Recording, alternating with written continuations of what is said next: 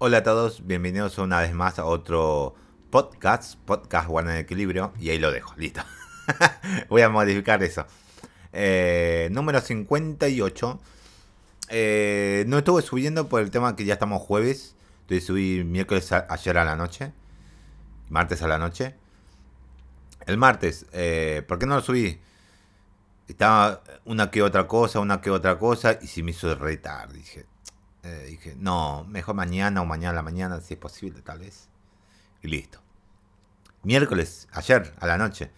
Vamos a hacerlo, vamos a grabar. Pasó tiempo, y ya viendo mis cositas, y ya voy a grabar. Y dije, me tiró una oleada de cansancio, y dije, uy, no doy más. No sé por qué, me vino un cansancio que no doy más. Y dije, bueno, listo. Mañana a la mañana. No puedo hacerlo. Ya estamos en la tarde, ya una hora antes que me vaya al trabajo. Y dije, vamos, me gustaría hacerlo mucho más antes, pero ahí alcancé. Así que vamos a empezar. Como ven en el título, salió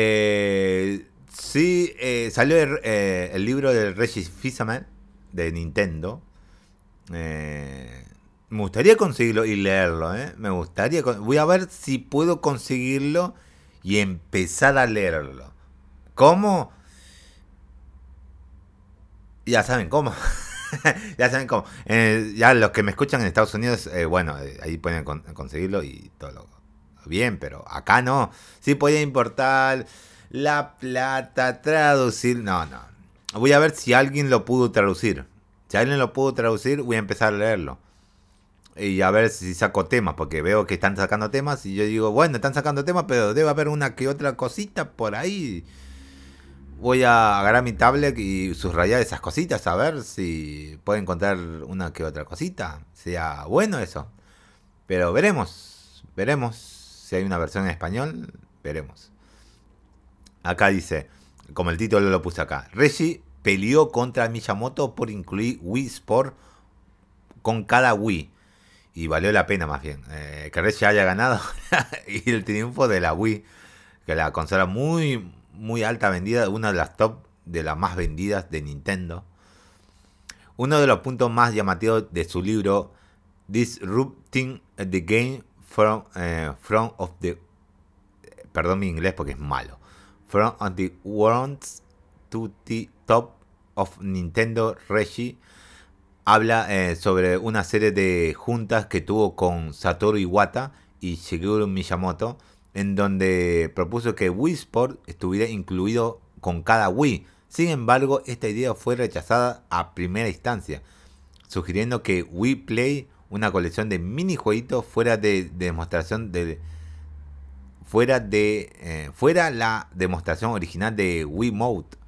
En lugar de aceptar esto, Reggie reafirmó su compromiso con integrar Wii Sport con cada consola, y también sugirió que Wii Play se vendiera con un Wii Mode incluido. Esto ocasionó el descontento de Miyamoto, quien le comentó al director de Nintendo of America en ese momento que ellos no regalan su software.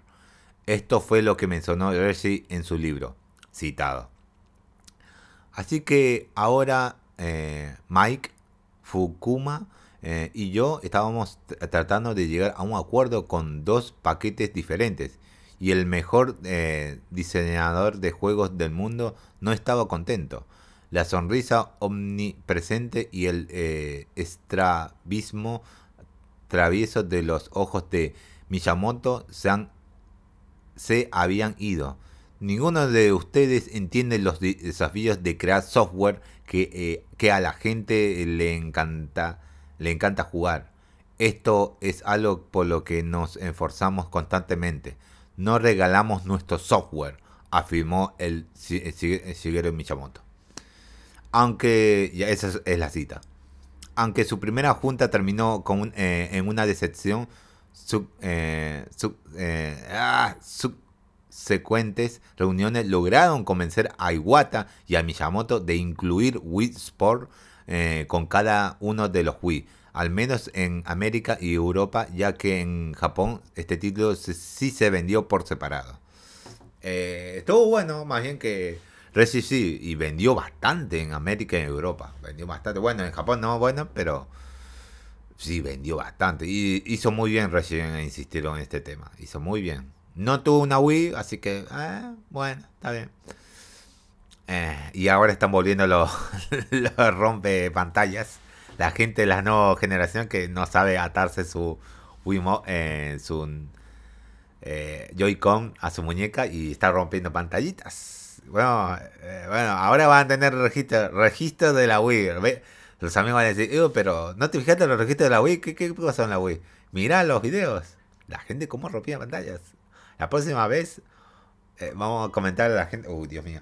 Comentar a la gente o los amigos cercanos si juegan con esto. Usen correas en la pantalla porque van a romper sus televisores. Y antiguamente no era... Bueno, valía su platita. Ahora vale más todavía su plata. Porque ya son teles 4K más. Y bueno. Debe haber mucha... en esto... hoy y el próximo... este podcast y el próximo va a estar lleno de comentarios del libro Reggie Fils-Aimé. Sobre lo que cuenta ahí. Están sacando extractos de ahí. Y son muy buenos. A mí me gustan estos extractos. Aunque no son noticias. No sé por qué no son noticias. Tal vez me gustaría que hablen acá. Como el Ken. Me gustaría que hable más o menos de estas cosas. Ampliar un poco. Es contenido. Es contenido. A mí me gusta. Yo estaba viendo un video de Bitceludoide. Creo que se llama. Game Celudoide, no me acuerdo muy bien cómo se llama. A ver, lo busco acá, les digo ya, el canal, porque si no... Estoy viendo contenido de Resident Evil. Yo pensé que ya sabía todo, pero ese contenido... acá está, Gamer Culture se llama. Si lo buscan, Gamer Culture. Con un loguito medio que... Un loguito circular que dice Gamer Culture, verde y violeta. Lo van a notar. Ahí vi cosas que no sabía que pasaban en Resident Evil. Cosas, yo pensé que ya sabía casi todo. Pero acá dice, extrae estatus de comentarios de los directores y cómo estaba el desarrollo y todo eso. Y dije, me fascinó, ese canal me fascinó. No tiene mucho video, pero bueno, de lo que me gusta a mí, pero bueno, algo es algo. Bueno, pasamos al siguiente tema porque si no vamos a hacer largo este podcast. Estos son los juegos que llegarán a Xbox Game Pass. Y vamos a decirlo. Lockrider, nube consola PC, disponible hoy, obvio. Tet2Yomi, nube consola y PC, 5 de mayo. Hoy estamos en 5 de mayo, así que está disponible ahora.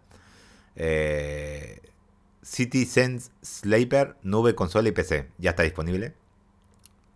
Danganronpa 2, Goodbye, Despite Anniversary Edition. Nube, consola y PC el 10 de mayo, falta. Eiyuden, Chronicle Racing, nube, consola y PC, 10 de mayo. This War of Mine, Final Cut, nube, consola y PC, 10 de mayo. Este creo que es el juego que estaba donando a... Bueno, creo que ya cerró su donación, pero ya estaba donando a Ucrania. Por cada juego que compraba, cada copia digital que compraba. Bien. Y NHL 22 consola, solamente es consola y desde este EA Play 12 de mayo que agregan los juegos en Xbox Game Pass este mes de mayito. Nada más, eso es medio rápido, debió estar en noticias rápidas esta, pero bueno, voy a limitar eso de decir los juegos porque no voy a leer todo el contenido. Paso a la siguiente noticia. Los juegos de Marvel Avengers y el Guardians of the Galaxy son de Embracer Group. Esa es buena pregunta. Ya que compró muchos de esos estudios, ¿esos juegos son de ellos o no? Porque es un tema, por el tema de Disney y los derechos de Marvel. Así que no sabemos qué quedó a eso. Por lo que yo me leí esto, quedó en incógnito, que no sabemos todavía. Hasta que no lo aclaren, todavía no quedó. Ese es un adelanto. No saben todavía, no sabemos nosotros en qué quedó eso. Seguramente más adelante libera información. Como parte de la presentación financiera más reciente de Lars Witgerford, CEO de Embracer Group, señaló que las series de Marvel Avengers y Marvel's Guardians of the Galaxy seguirán prosperando siempre y cuando Disney dé el visto bueno. Esto fue lo que comentó al respecto. Todos los juegos que han sido desarrollados por los estudios están incluidos en la transacción. Sin embargo, se necesitan varias aprobaciones de empresas externas para cerrar esta transacción. Sí, todavía no se cerró. Y las licenciantes potenciales, como las mencionado, pueden entrar en estas aprobaciones requeridas. ¿Y sí? De esta forma queda claro que la palabra final respecto al futuro de estas dos series recae completamente en Disney, considerando que Marvel Avengers y Marvel of the Guardians of the Galaxy fueron proyectos de Square Enix. La compañía del ratón nunca habló de forma clara sobre el desempeño de estos dos títulos, considerando que hay planes para integrar a un nuevo personaje a Marvel Avengers en el futuro. Es probable que Disney esté de acuerdo con que estas propiedades sigan en manos de Crystal Dynamics y Eidos Montreal, e incluso con la compra de Embracer Group. Solo nos queda esperar y ver qué tipo de decisiones toman las compañías involucradas. Y veremos, como dije ustedes, veremos más adelante si deciden Disney que se quede así o cambia algo, no sé. Pasamos a la siguiente noticia. Productor explica por qué Mother 3 no ha sido localizado. Y esto me intriga, ¿por qué? No lo leí esto, ¿por qué? Recientemente Shinichi y Kameoka, productor de Mother 3, asistió al podcast de Kid Krista. Los ex miembros de Nintendo of America, en donde fue cuestionado sobre las posibilidades de ver una versión localizada de este juego. Aunque Kameoka le encantaría, el productor mencionó que esta es una tarea titánica debido al guión de Itoi. Esto fue lo que comentó. Personalmente creo que es el mayor punto de venta de Mother 3 es el estilo de escritura único de Shigesato Itoi, traductor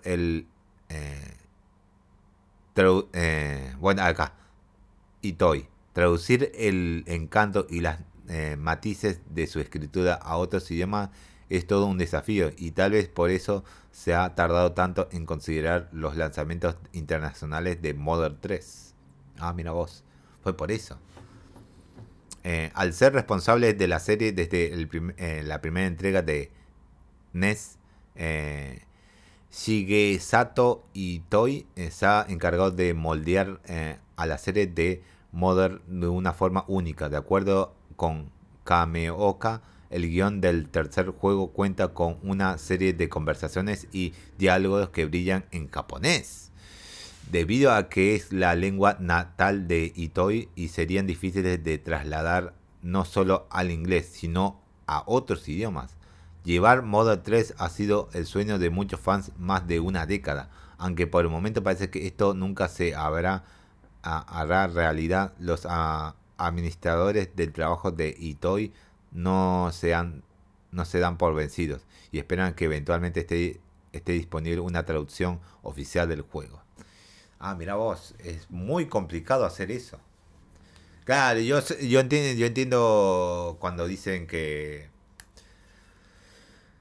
cosas que no se puede trasladar la esencia en sí de cosas de la escritura del japonés a otros idiomas. Yo entiendo eso Por lo que entiendo del japonés, en unos temas al momento de traducir se entiende. Y yo también entiendo de los juegos de inglés a español.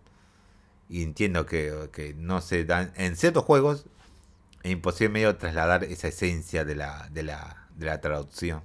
O de la traducción del guión original, claro. Porque es juguito. Y puedo entender eso. En sí. Pero bueno, está bien, esperemos que algún día Modo 3 sea traducido oficialmente o fans, no sé, creo que ya está en una traducción fans, no lo sé, no estoy seguro. Lo que no me interesa tanto Modo 3, no sé si hay una traducción fan de Modo 3, no lo sé. Pasamos al siguiente tema. El remake de Prince of Persia cambia de equipo desarrollador.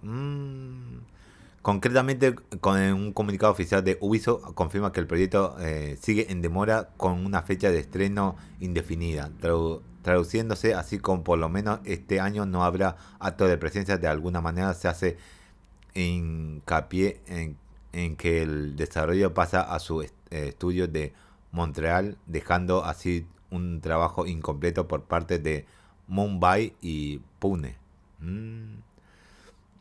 La compañía francesa agradece también a los fanáticos por el apoyo brindado, prometiendo que el proyecto está en buenas manos. Después de todo, la serie nació en el estudio ubicado en Canadá. Además, aseguraron que es importante esta decisión, aunque no comentan tal cual porque algo que podría dejar un tanto preocupados a los fanáticos. Aquí su declaración. Esta decisión es un paso importante y el equipo... Basándose en el equipo realizado por Ubisoft Pune y Ubisoft Mumbai, se tomará ahora el tiempo necesario para reagrupar el enfoque del juego y ofrecer la mejor experiencia de este remake de un clásico de todos los tiempos. Recuerda que este remake de Prince of Persia, Las Arenas del Tiempo, llegará a Play 4, Xbox One, PC y se rumorea que también llegará a Switch. Mirá vos. Y bueno, más retrasos. No sé cuándo vaya a salir este juego, pero igual. Pasamos al siguiente tema. La gente ya empezó a golpear sus televisores por Nintendo Wii Sports. Lo sabía. Pero ¿cuánto? Yo sé de uno. Creo que sí. Habla de este. Acá habla de otro. Hay dos. Porque este sí ya lo vi. Creo que sí, ya lo vi. Lo que es más raro que comentó de este usuario es que todavía tiene el arbolito de Navidad y estamos en mayo. Estamos en mayo y todavía tiene el arbolito de Navidad. Eso es muy raro. Bueno, está bien. Acá hay otro. Parecen ejecutivos, no lo sé. Que están jugando, no lo sé. Parecen ejecutivos. Pero voy a ver el contexto, a ver qué. También pasa con la correa de la pierna misma que viene incluida en las copias físicas del videojuego, con accidentes suscitados en su mayoría por ejercer demasiada presión al colocarla. Ah, claro. Espera un poco porque me va a hacer ruido ahora. Así que espera un poco que voy a pausar un poco el podcast. Disculpen el error mío porque no debo decir nada porque así queda el podcast medio bien. Pero igual. Creo que es por la correa, por lo que tengo entendido. A ver, me está carga este Twitter. ¿Por qué me anda lento Twitter?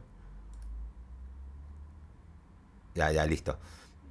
Esto sucedió durante la vista previa de IGN Switch Sport. IGN. Supongo que realmente es un sucesor de Wii Sport. Ahora que los televidentes se están dañando. Sí, acá se ve, creo que. Mierda. ¿Dañó la pantalla? No. Pero creo que no. Hizo una patada para hacer así, pero no sé si lo dañó la tele. No. Sí. Voló. No voló.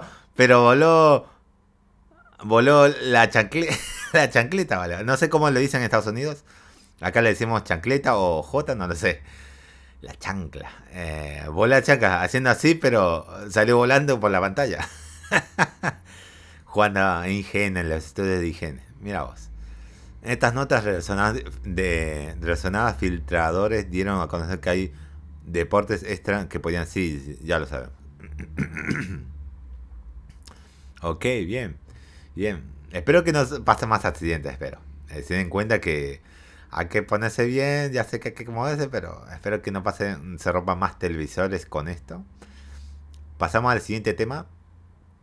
Square Enix habría pedido mucho dinero con los juegos de Marvel. ¿Habría pedido mucho dinero a Disney? No. Square Enix habría perdido mucho... ahora es mucho mejor. Habría perdido mucho dinero con los juegos de Marvel. ¿Cuánto dinero?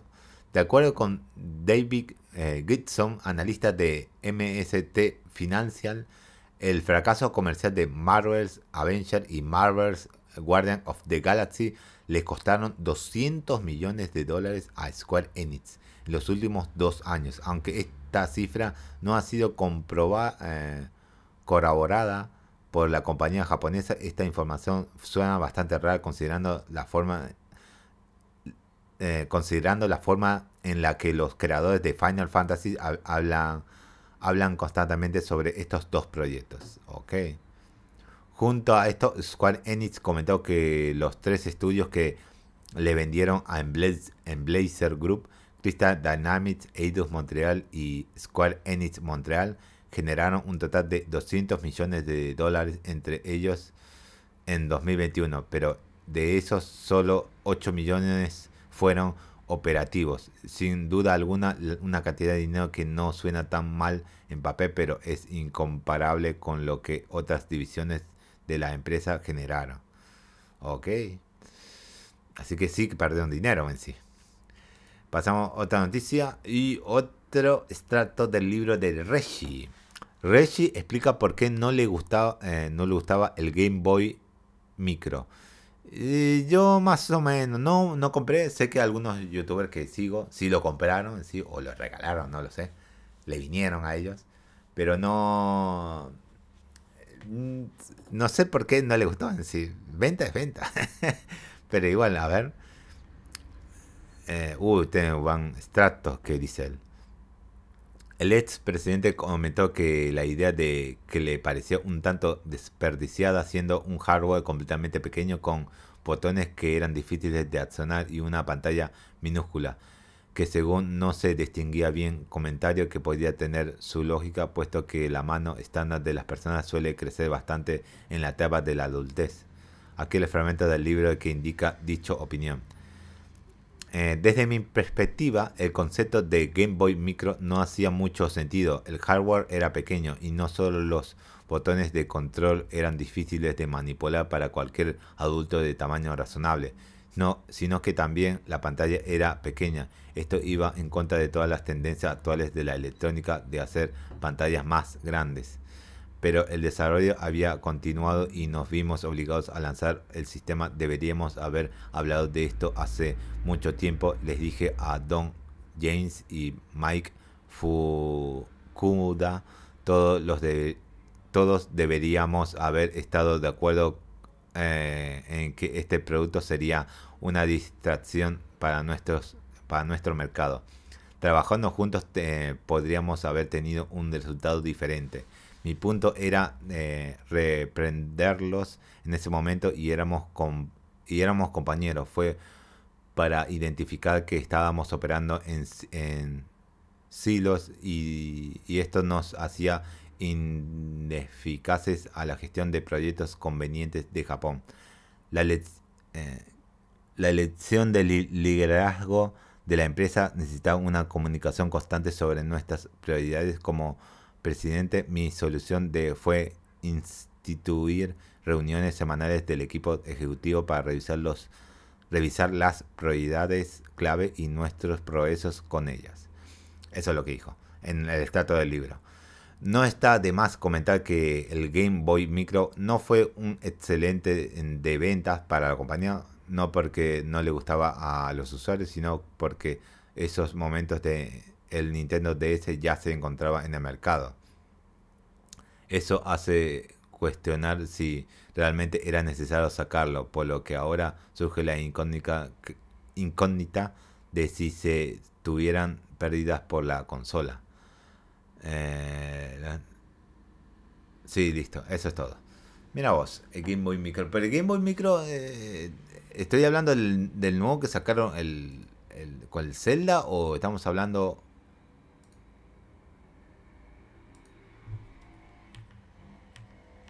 Sí, sí, el Game Boy Micro. Ahora entiendo. Y ya estaba ya en el mercado del Nintendo DS. Y sí. Sí, recuerdo ahora el Game Boy Micro. Sí, Era un tema el Game Boy Micro. Bueno, ahora vamos ya deberíamos terminar, pero voy a agregar extractos de Nivel, que es un usuario de Twitter, que es de... creo que de Kotaku se puede decir. Oh, bueno, no carga su perfil. Bueno, le digo después. Warcraft and Klein Rumblet llega a iOS y Android. Todavía no. Un juego de estrategia de acción móvil ambientado en el universo de Warcraft, donde los minis coleccionables cobran vida para luchar en frenéticas escaramuzas cuerpo a cuerpo. Es como Clash Royale, más bien. Totalmente. Pero todavía no está habilitado el juego. Todavía le falta. Creo que en mayo, no sé en cuál. En mayo en sí. Va a salir en sí. Pero veremos, veremos. Otra noticia. Debí tocar traducir hace rato porque no traduce. Y como que actualización de Xbox de mayo. Cree, comparte y ve historias en la aplicación de Xbox. Esto lo retuiteó Nivel. En la aplicación de Xbox, etiquetando callos y más leer. Digamos, creo que es casi como compartir en la aplicación o en la aplicación dentro de la consola para compartir por redes sociales y todas las capturas y videos de los juegos del gameplay de Xbox. Está bueno, está bueno. No está de nadie. Nivel es alguien fanático que habla sobre el tema de videojuegos en sí. Y el último, informes recientes muestran que los ex empleados y contratistas de Nintendo of America finalmente se están abriendo y sus historias revelan una Nintendo que puede ser muy diferente de su fachada divertida. Ese es el informe que retuiteó Nivel de IGN. Y cada rato si la gente de América, de Nintendo of America, se está diciendo de cómo es la cosa, la empresa de por dentro, y sí, le van a tirar cositas a la compañía. Ya vamos a saber un poco más cómo se maneja ahí adentro. Bueno, creo que eso es todo. Como media hora. No voy a grabar ahora el próximo podcast porque no me da tiempo para publicarlo, y además tengo que ir a comer. Todos juntos. Así que nos veremos en el próximo podcast, y el próximo de hoy, que es el 5 de mayo más bien. Así que nos vemos.